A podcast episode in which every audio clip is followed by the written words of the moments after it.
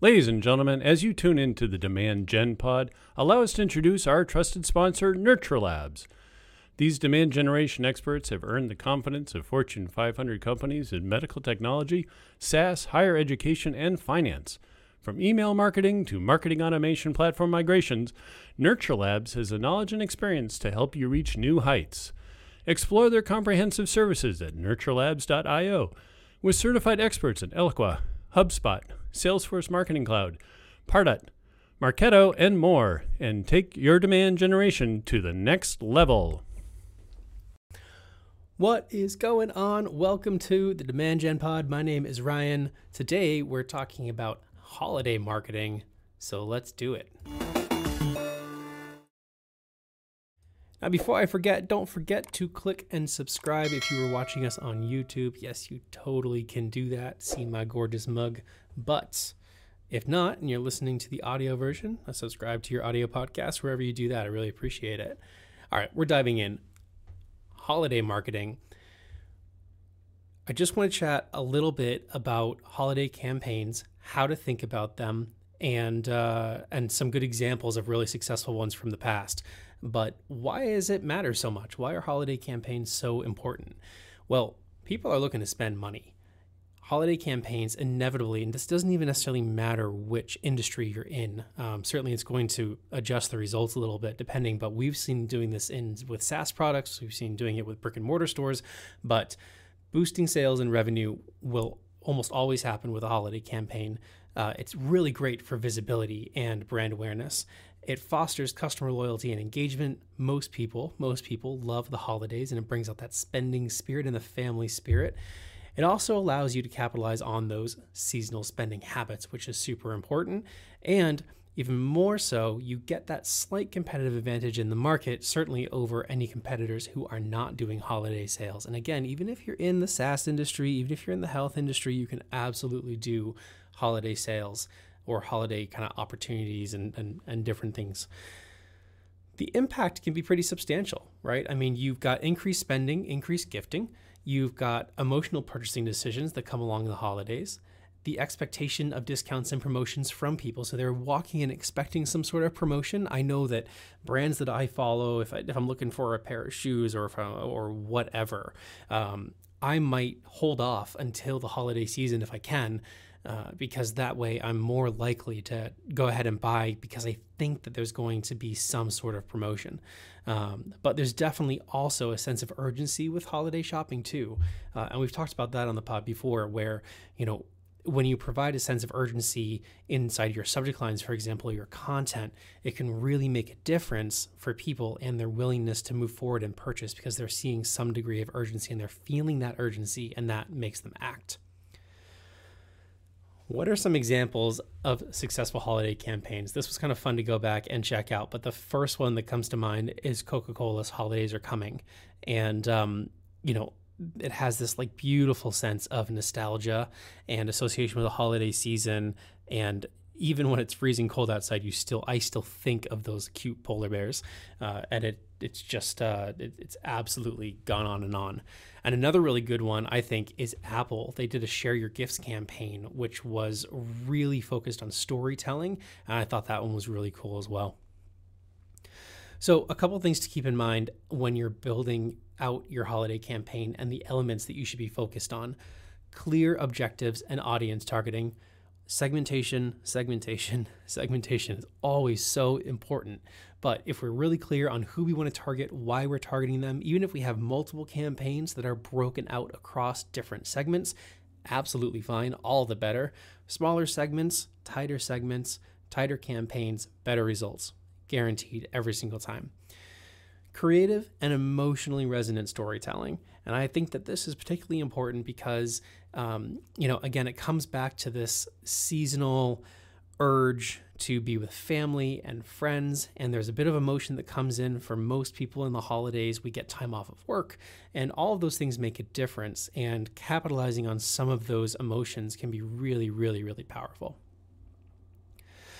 Another thing we talk about all the time is consistency in your messaging and your branding. So, again, if you're creating this omni channel experience, which I hope you are, I hope that email marketing is not the only thing that you're doing, although I certainly hope that you're doing that. But in addition to that, your paid, your social, organic, text ads, wherever you're doing it, keep it consistent. Keep the landing pages that you're driving people to consistent. Keep those that imagery consistent. Keep the um, keep the text that you're using and the emotions that you're using, keep all of those consistent across all the different mediums that you're using, whether it be um, Instagram or just Google text ads that are popping up just from search results. When you're keeping that consistent, it is far more likely to resonate with someone when they're seeing it in multiple places. And all of that should follow through to things like email, where your subject lines, your content, your CTAs, and the links that they're going to are all consistent with that paid advertising alongside it as well. And then finally, let's talk about measuring goals and metrics. So it's always important. I like to think of when I'm building campaigns, um, I like to think of starting at the bottom and working our way back up to the top. So I don't really think about the people who we want to put in it. Like, I mean, maybe that's an early conversation of saying, hey, we want to do a top of the funnel campaign. Okay, fine. End of the discussion on the segmentation for the moment. Next step is let's start at the very bottom and let's just talk about what we want out of this campaign. And if we know what the finish line looks like, then we can figure out how to get there. But sometimes if you start at the top and you work your way down, that finish line starts to shift a little bit, and it may not necessarily be the output that you actually wanted from the beginning. So it's a really healthy approach to start at that bottom. And what I mean bottom, I mean like let's just think about like the funnel or something. You start at the bottom of the funnel at that closed won sold opportunity that's what you want. Okay, so let's take one step back up. What is going to make those folks convert? And as we get back up, who is most likely to engage with that content to then make them convert. So you kind of start at the bottom and work your way up. A couple of things to keep in mind though.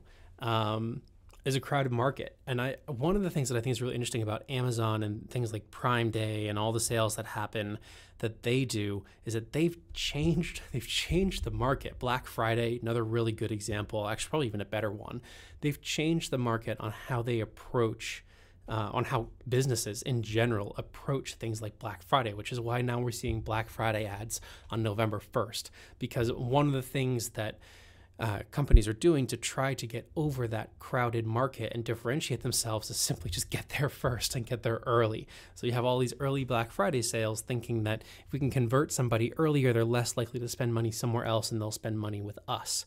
I think that that's a really interesting trend that I, I am curious on how that's going to tweak and be tweaked over the uh, know next five or seven years or whatever because I'm noticing uh, pretty anecdotal, but I'm noticing that I've I'm starting to pick out, and we have tools to help us pick out good deals, especially with like on Amazon, right? So Amazon will sometimes jack up prices just before a sale, and then so you'll see that it's you know the price was higher than the original price, and then they discount it and they show you that discount. I think Gap can sometimes be a little, um, I'm not I'm not sure, but a few other clothing companies they'll do this too.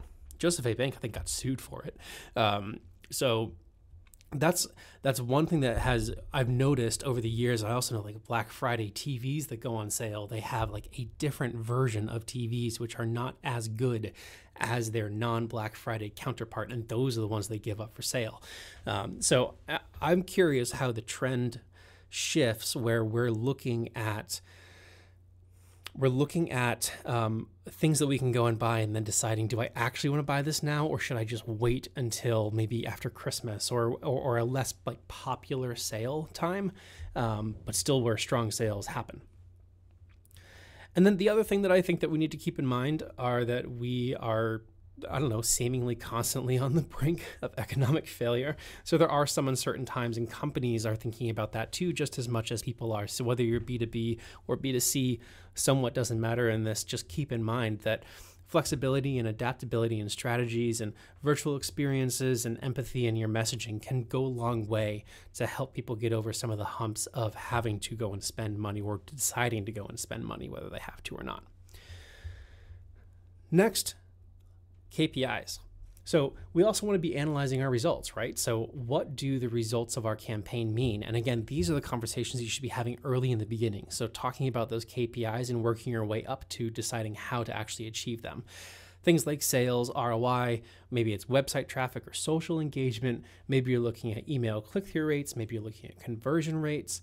Um, and make sure that those align with your higher and larger business goals and make sure that those holiday goals tie into your overall business objectives.